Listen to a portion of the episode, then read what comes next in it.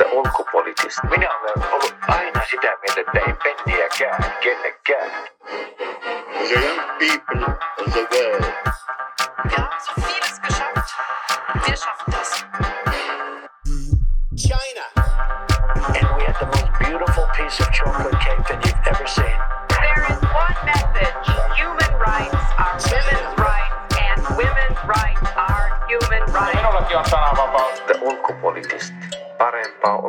Ulkopoliittista keskustelua. Tervetuloa The Ulkopoliittistin podcastin pariin. Meillä on tänään aiheena kauppapolitiikan uudet tuulet ja kimmokkeena on tietenkin tämä presidentti Donald Trumpin aiheuttama jännitys maailman politiikassa ja taloudessa. Ja vieraana meillä on tänään Risto E.J. Penttilä, joka on Nordic West Officen toimitusjohtaja ja perehtynyt Yhdysvaltain kauppapolitiikkaan. Ja sitten meillä on keskustelemassa myös Lauri Kangasniemi, ulkopolitistin Yhdysvaltain kauppapolitiikan asiantuntija. Ja me olen Veera Honkanen ja johdan tätä keskustelua. Mä haluaisin aloittaa sillä kysymyksellä, että tässä nyt on ollut kaikenlaisia tapahtumia vuoden alusta alkaen ja nyt lähes joka jutussa, mikä Yhdysvaltain kauppapolitiikkaa käsittelee, mainitaan sana kauppasota. Ja mikä on teidän käsitys siitä, että mikä siis edes on kauppasota ja voidaanko me puhua kauppasodasta? ehkä semmoinen jonkinlainen kirjamääritelmä kauppasodalle on se, että valtiot alkaa toisilleen asettaa erilaisia kaupan esteitä siten, että ne selvästi rikkoo olemassa olevia sääntöjä tai että pyritään erinäisin tullitariffein ö, vaikeuttamaan markkinoille pääsyä jossain tietyssä asetelmassa. Ja ehkä tässä nykytilanteessa voidaan, tai sanotaan, että ei ole liioteltua puhua kauppasodasta tai vähintään kauppasodan uhasta, koska kyllä se ilmassa selvästi on, mutta siinä mielessä tietysti ei vielä ihan täysmittaisesta kauppasodasta välttämättä voida puhua, että kuitenkin moni näistä Trumpin ja sitten tietysti Kiinan väläyttelemistä tullitariffeista ei ole vielä voimassa, eikä ne ole astumassa voimaan ennen kuin aikaisintaan toukokuussa, jos silloinkaan, että voi olla, että joudutaan vielä jonkin aikaa odottamaan ennen kuin voidaan ihan määritelmällisesti puhua, että ollaan päädytty kauppasotaan näiden valtioiden välillä. Risto. Joo, sota on politiikan jatkamista toisin keinoin ja kauppasota on politiikan jatkamista toisin keinoin. Ei vielä voida puhua kauppasodasta. Kauppasota on sitä, että vahingoittamistarkoituksessa tehdään sellaisia kaupan esteitä tai toimenpiteitä, joilla systemaattisesti pyritään vahingoittamaan vastustajaa. Kaupan esteitä voi olla normaalistikin ja niitä on aika paljon, mutta siinä on suojelutarkoitus ainakin perimmäisesti. Kauppasodassa ei ole pelkkä omien työntekijöiden tai teollisuuden suojelu, vaan toisen vahingoittaminen ja sillä tavalla, kuten sitten sodassakin, niin oman aseman tai tavoitteiden edistäminen toisen keinoin. No minkä ihmeen takia Kiina ja Yhdysvallat haluaisi vahingoittaa toisiaan, koska samallahan ne vahingoittaisi myös itseään? Oikeastaan mun mielestä tässä avainasemassa on tämä Riston mainitsema muut päämäärät ja niiden edistäminen. Eli tietysti tässäkin tapauksessa se, että Trump on halukas asettamaan tariffeja Kiinalle, ei tarkoita sitä, että hän itse tarkoituksellisesti haluaisi asettaa tariffeja Kiinalle, vaan että hän käyttää sitä metodina sit toisenlaisten politiikkapäämäärien saavuttamiseen. Eli no, nehän voi tietysti vaihella hyvin paljonkin luonteeltaan. Alku- ja maaliskuussa esitetyt teräs- ja alumiinitulli, niin vielä aika lailla menee ehkä tämmöisen oman tuotannon suojelun piikkiin. Mutta sitten myöhemmin, kun hän hyvin pian tämän jälkeen julkisti nämä jopa 50 miljardia kattavat tota, tullit, niin siinä menee ehkä enemmän sitten taas jo konkreettisesti Kiinan ää, piikkiin se, ja pyritään nimenomaan vaikuttamaan Kiinaan sellaisilla asioilla kuin Kiinan käytännöt ulkomaisten investointien kanssa tai Kiinan käytännöt yhdysvaltalaisten yritysten IPRn kanssa. Näiden tulitariffien keskeinen perustehan nimenomaan Trumpilla oli se, että Kiina johdonmukaisesti loukkaa yhdysvaltalaisyritysten IPR-oikeuksia, ja sitten sitä pyritään nimenomaan käyttämään tällaisena vipuvartena – jolla koitetaan saada vaikutuksia sitten muualle, muualla politiikka-alueella. Niin sun kysymys oli se, että miksi Yhdysvallat Trump haluaa tällaista tehdä. Tuota, syy on se, että Yhdysvallat pyrkii autarkiaan, eli omavaraista-talouteen. Ja tämä pyrkimys alkoi Obaman aikana oikeastaan sattumalta energiapuolelta liuskekaasun kautta, jossa huomattiin, että hyvin nopeasti päästiin tilanteeseen, jossa liuskekaasu ja muut uudet teknologiat siinä, miten öljyä ja kaasua saadaan pinnalle, tekivät Yhdysvalloista lähestulkoon energiaomavaraisen. Tämä, tämä antoi tuota, ulkopoliittista liikkumatilaa. Enää ei tarvinnut välttämättä olla mukana niissä paikoissa lähi ja muualla, missä aikaisemmin oltu. Ja huomattiin, että tämä oli myöskin taloudellisesti kannattavaa. Tämä on se malli, jota Trump ja Yhdysvallat ajaa nyt läpi muilla sektoreilla nimenomaan teollisuussektorilla. Se, että kauppavaje, joka on aikaisemmin ollut se ongelma ja joka on kasvanut koko ajan, se on tarkoitus nyt ajaa alas mahdollisimman nopeasti ja ollaan valmiita siihen, että myöskin Yhdysvaltain oma talous jonkin verran tässä kärsii, mutta sen tuomat voitot muualla kuin suoraan taloudessa ovat niin suuret, että tähän kannattaa ryhtyä. Eli tässä on täydellisestä äh, niin kuin, muutoksesta siinä, että, että miten suhtaudutaan tuota, kansainväliseen kauppaan kyseessä. On kyseessä merkantilistinen lähestymistapa, joka Kiinalla on ollut jo pitkään käytössä.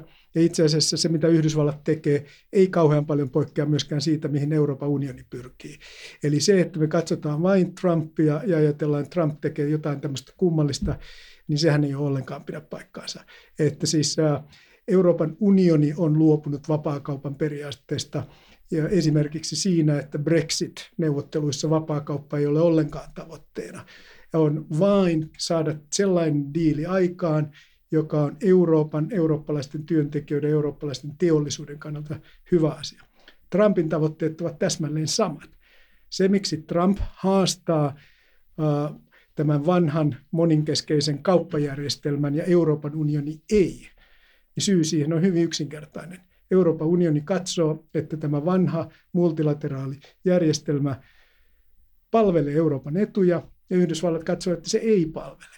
Eli kun me puhutaan nyt kauppasodista ja mitä Trump tekee, niin pikemminkin on kysymys siitä, että vapaakaupan aika on ohitse.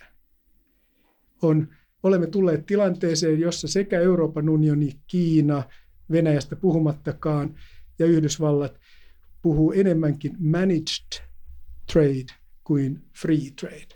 Ja jos katsotaan mitä tahansa näitä sopimuksia, mitä Euroopan unionikin tekee, niin ei ne ole free trade, vaikka niissä nimessä sattuisi olemaan, vaan ne on kauppa-alueiden välisiä neuvoteltuja sopimuksia. Trump haluaa samaa. Se haluaa sitä eri tavalla, mutta ja haluaa romuttaa vanhat. Eli tapa on aivan eri, mutta itse ajatus siitä, että ei me enää vapaakauppaa harjoiteta, vaan kauppa-alueiden välit, välistä hallinnoitua kauppaa. Niin tämä on se, mitä on nyt tapahtumassa maailmassa.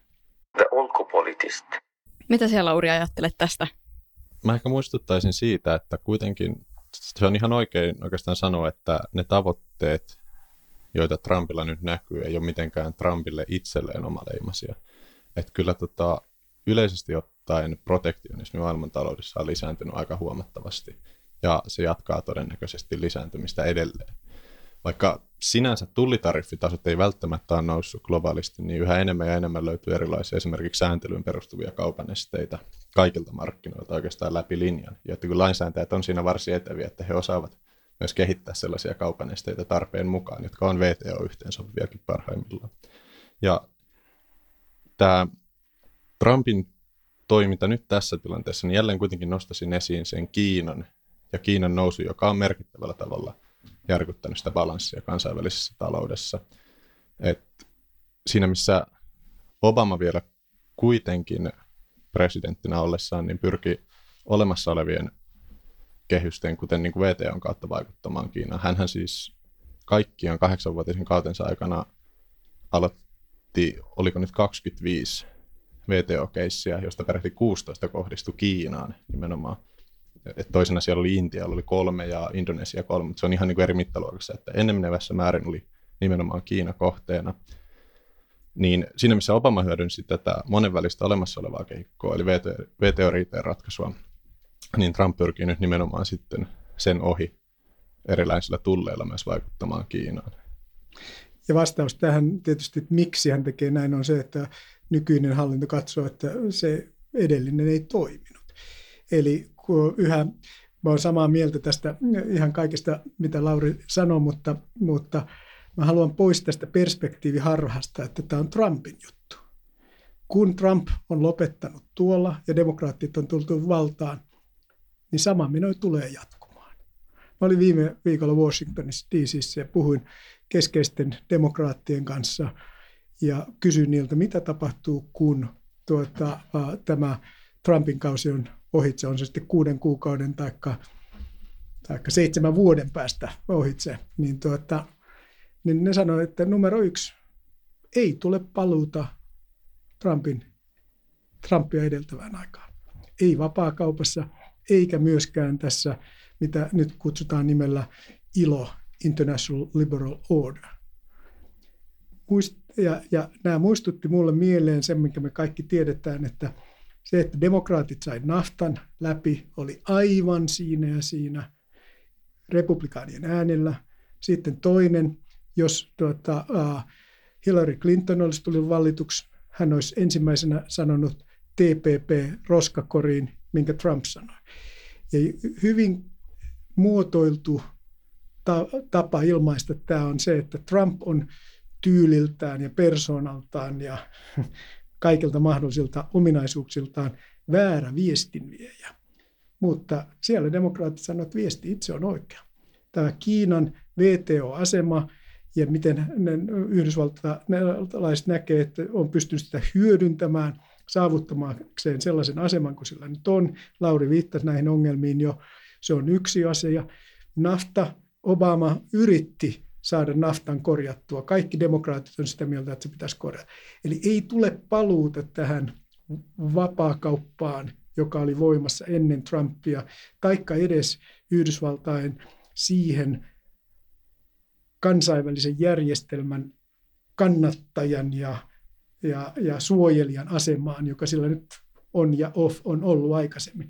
Eli me ollaan uudessa tilanteessa, ja että tässä nyt ei tiedetä, mitä tulee tapa, tapahtumaan, mutta se keskeisin asia varmaan nyt huomata, että, että, että tämä vapaakaupan aika on nyt tältä erää ohitse.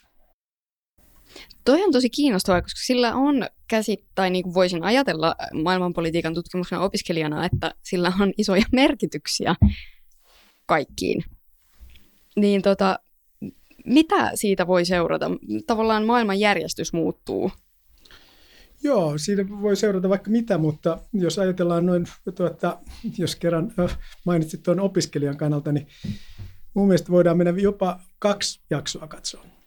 Adam Smithin aika on tullut tiensä päähän vapaakaupassa. Että ei löydy oikein kannatusta sillä ajatukselle kauhean paljon, että, että pitäisi olla vapaakauppaa, jossa yksilöt ja yritykset tekee kauppaa sellaisten sääntöjen puitteissa, jotka ovat kaikille samat. Sen tilalle on tullut tämä ajatus siitä, että talousalueet tekee keskenään hallinnoitua kauppaa. Eli olemme siirtyneet Adam Smithin maailmasta Friedrich Listin maailmaan. Friedrich List on nimi, joka ei monellekaan sano tällä hetkellä mitään. 1800-luvulla hän oli tunnetuin saksalainen ekonomisti Karl Marxin ohella. Ja hänen ajatuksensa oli nimenomaan se, että Adam Smith oli väärässä. Pitä, ei voi olla vapaakauppaa vain yritysten ja ihmisten välillä. Siinä pitää olla välittäjänä tämä valtio, taikka tulliliitto. Friedrich Listia pidetään myöskin Euroopan tulliliiton perustajana ajatukselta. Hän on mielenkiintoinen tyyppi. Häntä, hän Yhdysvalloissa häntä pidetään protektionistina. Hän on osa karjääristä oli siellä, osa Saksassa. Hänellä oli merkittävä vaikutus Suomeen. Snellmanin talouspoliittinen ajattelu kumpusi hyvin pitkälle Friedrich Lististä, ja se lähti siitä, että, että valtiot ikään kuin kehittävät omaa teollisuuttaan ja osaamistaan ja, ja sitten suojelevat sitä rajoilla, mutta sitten tekevät mahdollisimman paljon vapaakauppaa vastaavien yksiköiden kanssa maailmalla. Ja tämän tyyppinen ajattelumaailma on nyt, sitä harjoittaa Euroopan unioni, sitä harjoittaa, katsotaan Brexit. Ei, kuten sanoin, niin Brexitissä ei ole kysymys vapaakaupasta. On kysymys siitä, että Euroopan unioni suojelee omaa single market, omaa aluettaan. Ja, taikka jos katsotaan Euroopan unionin suhdetta Norjaan, taikka Etelä-Koreaan tai Sveitsiin. Ne on kaikki hallinnoinnettuja järjestelyitä, jolla EU suojelee ja mahdollistaa. Ja tämä on se suunta, missä, mihin me ollaan nyt menossa. Ja, ja nyt siellä on sitten erilaisia varjoitteita. On tämmöinen aggressiivinen kiinalainen merkantilismi, on sitten trumpilainen populismi, on sitten tämmöinen valistunut eurooppalainen aika lähellä vapaakauppaa ja ajattelua oleva lähestymistapa, mutta kaikille on yhteistä se, että ollaan ikään kuin sanomassa näkemiin Adam Smithille ja Chydeniukselle. On itse asiassa tässä aiemmin esiin tullut mainita tästä Yhdysvaltain sisäisestä jännitteestä ja demokraattienkin roolista tässä. Ja jos just katsotaan vähän ajassa eteenpäin mietitään sitä aikaa, kun demokraatit on vallassa, niin siinä on tosiaan hyvä muistaa, että perinteisesti Yhdysvaltain kongressissakin demokraatit on nimenomaan ollut niitä, jotka on ehkä vähän penseemmin suhtautunut vapaakauppaa. Eli tämä kaikki kipuilu on koko ajan ollut siellä pinnan alla kuitenkin olemassa. Et ei ollut kovin tavatonta, että Obaman kaudella Obama joutui nimenomaan jossain vapaakauppakysymyksissä hakemaan sitten senaatissa ja edustajahuoneessa tuen nimenomaan republikaaneilta ja perustelemaan sitä demokraattien kentälle, että minkä takia näin tehdään ja että minkä takia tällaisia vaikka sopimuksia neuvotellaan.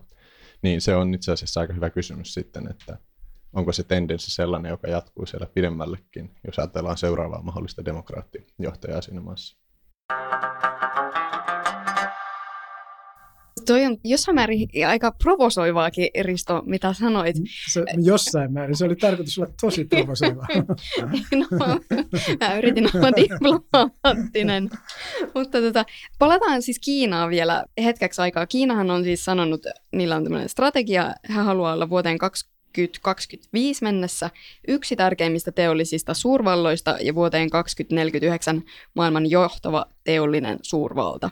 Aika kunnianhimoinen tavoite, en toisaalta yhtään epäile, etteikö se toteudu, mutta tota, miten nämä, mitä nyt tapahtuu, niin liittyy tähän strategiaan, mitä se Kiina nyt oikeastaan haluaa? Ja tässä tulee nyt jo ihan liian monta kysymystä, mutta toisaalta Kiinahan on myös halunnut profiloitua oikein tällaisena vapaakaupan puolustajana ja globalisaation soihdunkantajana. Ja se on hyvin paradoksaalista, koska kyllä kuitenkin jos ajattelee näitä valtioita, niin Kiina nyt ei ihan ensisijainen vapaakaupan puolustaja ole perinteisesti ollut, eikä se sitä tätä nykyäänkään ole. Kiinalla on nykyään paljon rahaa, ja se näkyy siinä, miten Kiina esimerkiksi investoi maailmalle tässä viime vuosina on tullut aika merkittäviä yritysostoja niin eurooppalaisten kuin yhdysvaltalaisten tota, korkeateknologian yritysten puolella esimerkiksi. Kiinalla on selvästi sellainen halu, että tulevaisuuden teknologian kehityksessä he nimenomaan ottaisi johtavan sijan. Ja jos katsoo yhtään historiaa, niin hyvin monesti valtion voimistumisen ja hyvin voimakkaan aseman saavuttaminen on korreloinut sen kanssa, että siihen on liittynyt jotenkin olennaisesti teknologinen kehitys. Eli vaikka Britannia ja teollistuminen, jos ajatellaan Saksan uudelleen rakentamista tai Japanin nousua 80-luvulta eteenpäin, niin hyvin usein siinä on jotain käänteen tekevää ollut teknologiapuolella. Ja Kiinalla on nyt selvästi tosi voimakas halu nimenomaan teknologian kanssa viedä hommaa eteenpäin. Kysymys on siitä, kuka johtaa tekoälyä tulevaisuudessa. Ja, ja Kiina on hyvässä asemassa siinä suhteessa, koska se pystyy estotta kontrolloimaan kaikkien dataa. Sillä ei ole mitään pidekkeitä. Sen suhteen voi kokeilla kaikenlaisia, niin kuin me tiedetään, sosiaaliturva, jos sä hymyilet mulle, niin sun sosiaaliturva säilyy sillä tasolla, kun se on tälläkin tavalla. Mutta jos sä käyttäydyt huonosti, niin sun pisteet tippuu ja sä saat vähemmän ää, palveluja ja huonommin lainaa ja kaikkea tätä näin. Tämmöistä ihan kauhukirjallisuus, sifi hommaa on jo tapahtumassa, niin kuin me kaikki tiedetään. Mutta tämä on juuri se kilpailu, joka on käynnissä Kiinan ja Yhdysvaltain välillä.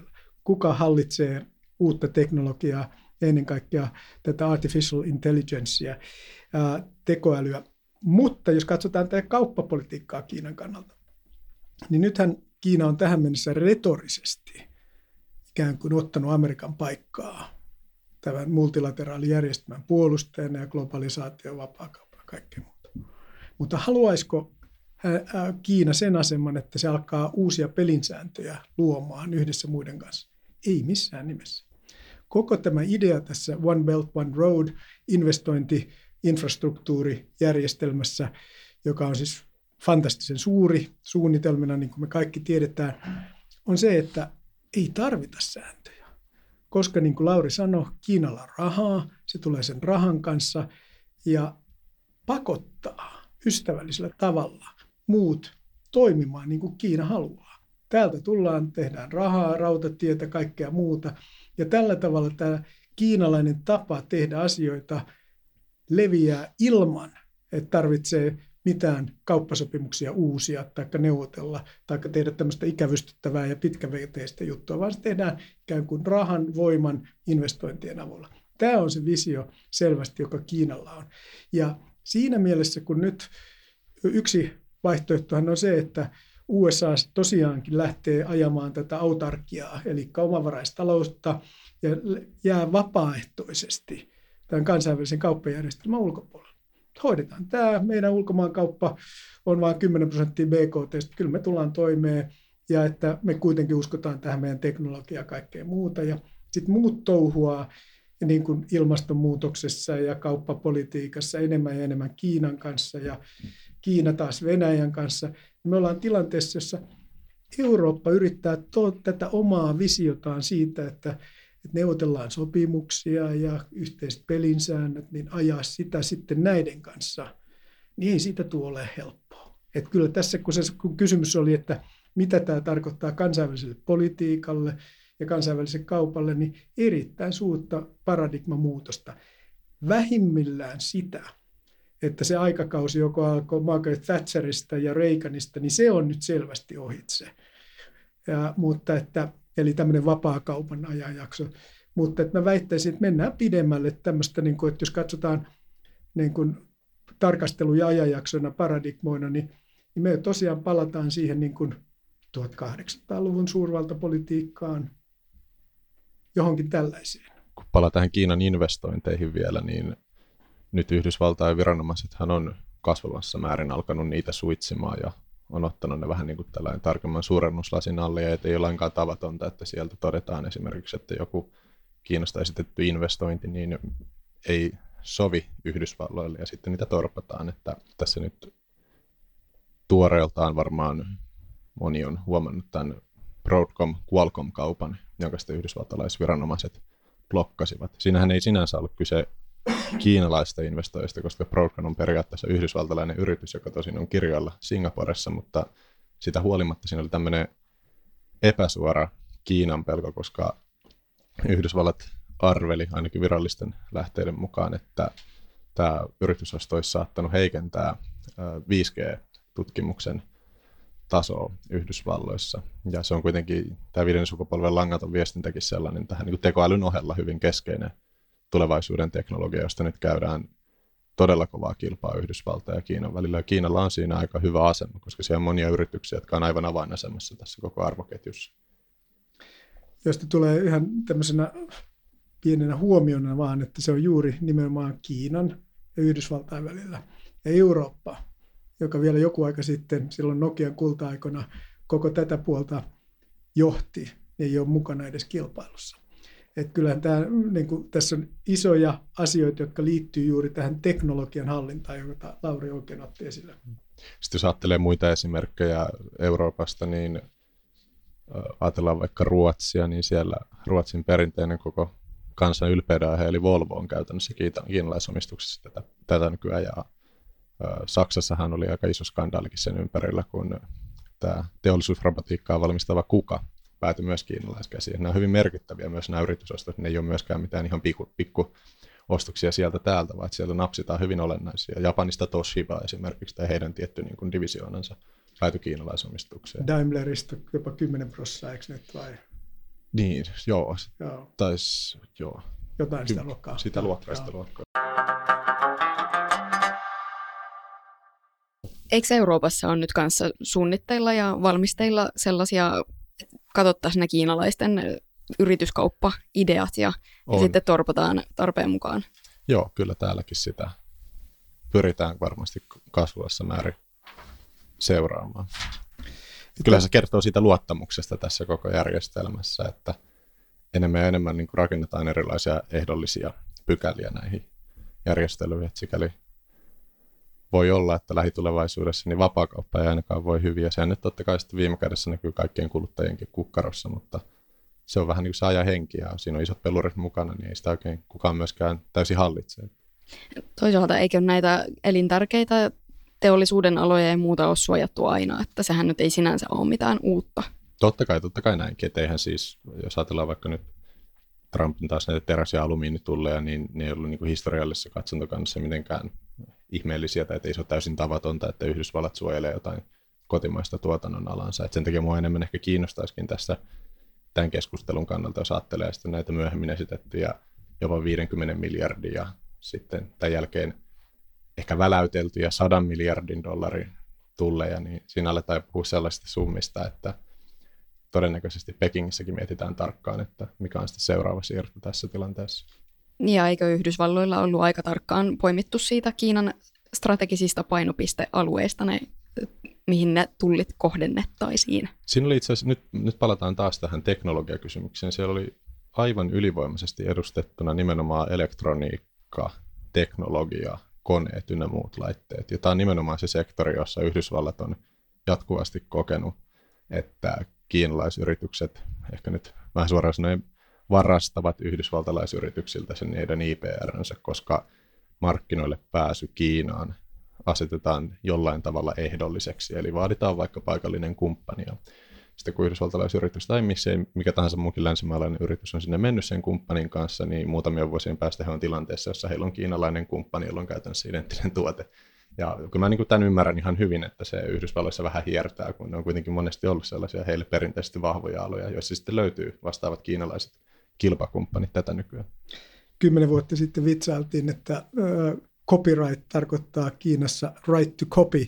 Ja nyt se, mitä on tapahtunut, me luultiin, että pikkuhiljaa Kiina tulisi siihen suuntaan, että se, kun se kehittää omia IPR-tuotteita ja muuta, että se alkaisi tulemaan tämän suojelun puolelle, niin sen sijaan tämä right to copy on nyt niin kuin institutionalisoitu juuri tällä tavalla, että niin kuin me tiedetään, että jos sä siellä toimit, niin sun täytyy olla sellaisessa suhteessa kiinalaisiin toimijoihin helposti, että sä joudut luopumaan IPRstä. Ja, että kyllä, kyllä tämä Kiina, niin äh, hyvältä kuin se kuulostaakin, siinä kun lämpimästi puhuu vapaakaupan puolesta ja siitä, kuinka me ollaan kaikki yhteisellä asialla, niin, niin kyllä siinä tietysti on aika monta asiaa, jotka tuottaa päävaivaa meille eurooppalaisille. Ja se sitten pakottaa meidät toimimaan juuri sillä tavalla, kun aikaisemmin keskusteltiin, että pikkuhiljaa enemmän ja enemmän tarkastuksia, kaupan esteitä ja mennään kohti sitä maailmaa, jossa, jossa vapaakaupan sijalla on tämmöinen tiukasti hallinnoittu kauppa. Onko sulla Lauri tähän vielä jotain? Niin mun mielestä sitten jos taas miettii tätä historiallista katsontokantaa, niin se on aika tavallaan jännä, jos miettii näitä kaikkia seikkoja, joita Ristokin toi tässä esiin, että nyt Yhdysvallat on hyvin aktiivisesti tällä rintamalla toimimassa, kun kuitenkin pitkän toisen maailmansodan jälkeen aina 90-luvulta 2000-luvun alkuunkin, niin Yhdysvallat oli kuitenkin se koko järjestelmän takuumies, joka aktiivisesti vei sitä siihen suuntaan. Ja jos historiallisessa katsontokannassa katsoo, niin perinteisesti maailmantalouden avautuminen on korreloinut sen kanssa, että sieltä löytyy riittävän vahva ja iso toimija, joka sitoutuu siihen ajatukseen liberaalista kansainvälisestä kaupan järjestyksestä.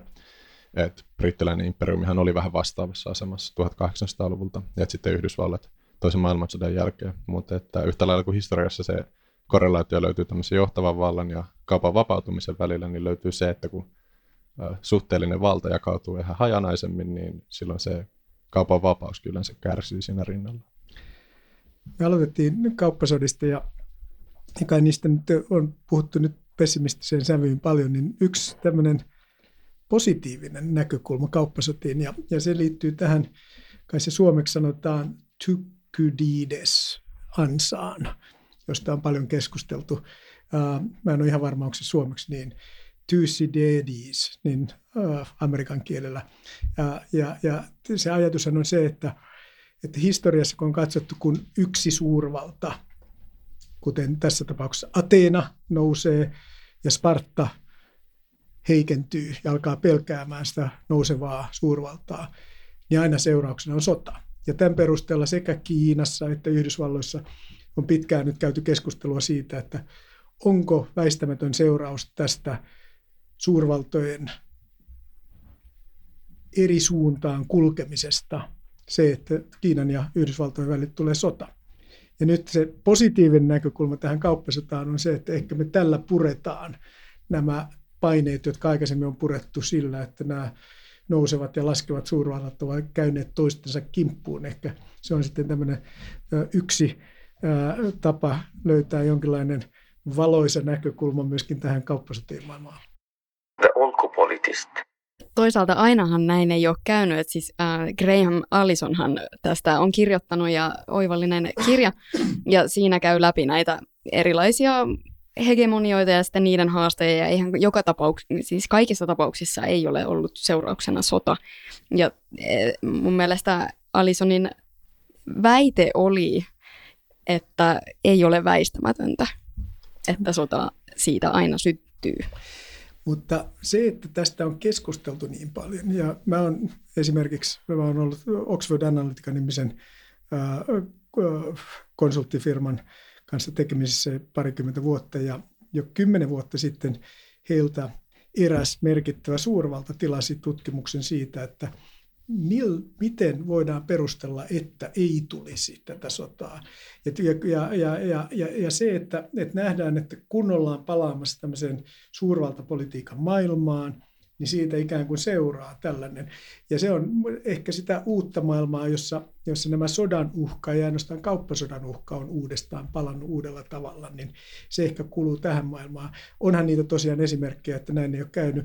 Neuvostoliiton luhistuminenhan on niistä paras, että siinä ei käyty sotaa idän ja lännen välillä, vaan se vaan niin kuin kaatui.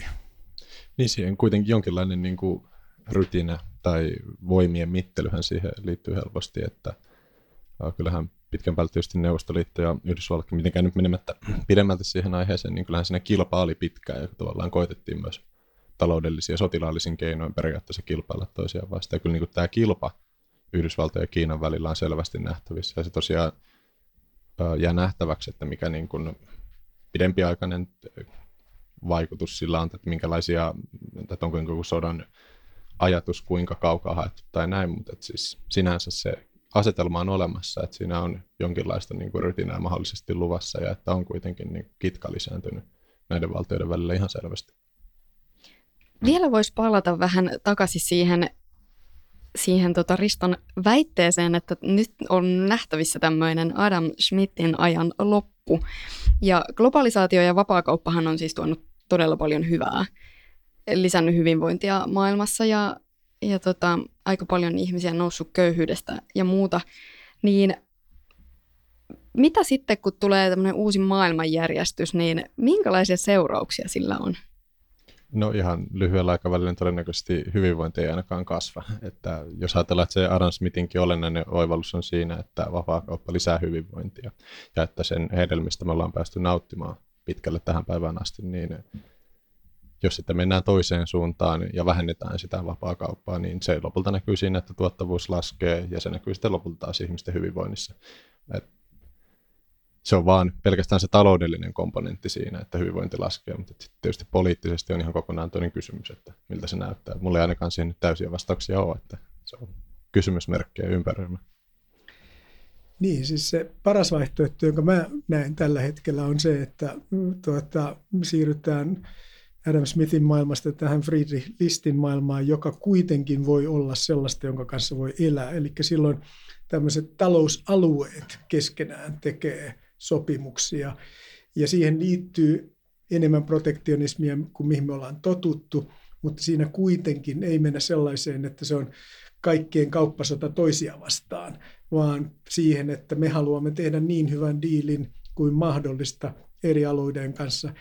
Ja semmoisessa maailmassa nyt voidaan elää. Ja, ja siis sitten kun katsotaan tämmöisiä suuria megatrendejä, joita on olemassa, kuten energiapuolella se, että, että, että näiden fossiilisten merkitys vähenee, joka tarkoittaa, että sillä puolella tämän ulkomaan kaupan, kansainvälisen kaupan merkitys ehkä pienenee ja muuta, niin on nähtävissä semmoinen ää, mukiin menevä vaihtoehto Adam Smithin maailmalle, mutta siihen ei kyllä automaattisesti päädytä, vaan pikemminkin se pelko on se, että mennään niin kuin ikään kuin sanottaisiin yhdestä äärestä toiseen ja sitten ollaankin siellä, että pyritään ei ainoastaan suojelemaan itseään, vaan mennään jopa pidemmälle, että vahingoittamaan toisiaan.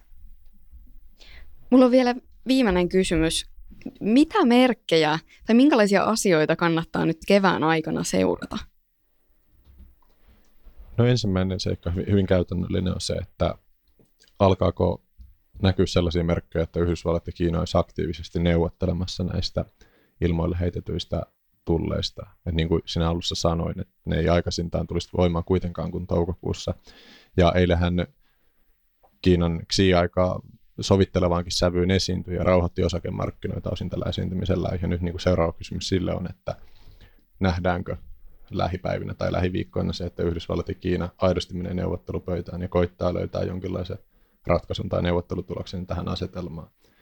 Ja toki se lähtökohta nyt on aika hankala siinä mielessä, että siellä on nyt vähän ukaaseja heitelty puoli ja toisin, niin nyt pitäisi miettiä sitten, kuinka molemmat sieltä kasvot säilyttää ja vetäytyy pois, mutta se on kuitenkin se ensimmäinen lähtökohta, että ylipäätään päädyttäisiin neuvottelupöytiin. Se on ainakin semmoinen asia, johon mä itse aion kiinnittää huomiota.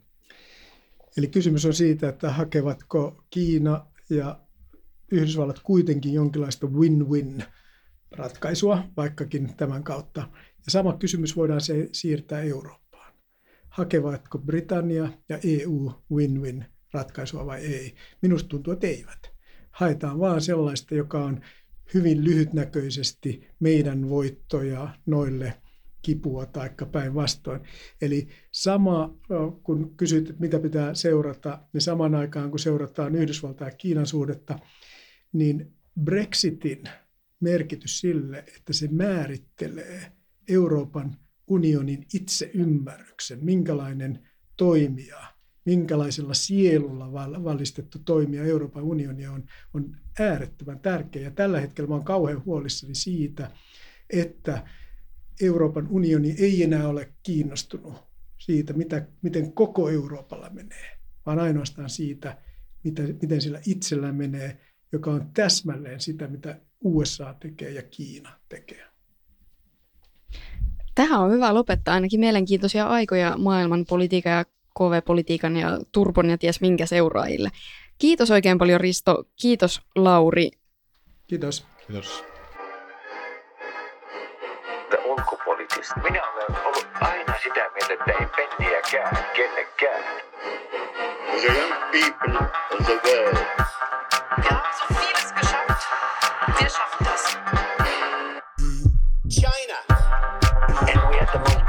piece of chocolate cake that you've ever seen. There is one message. Human rights are women's rights, and women's rights are human rights. Minullakin on sananvapaus. Ulkopoliittista. Parempaa ulkopoliittista keskustelua.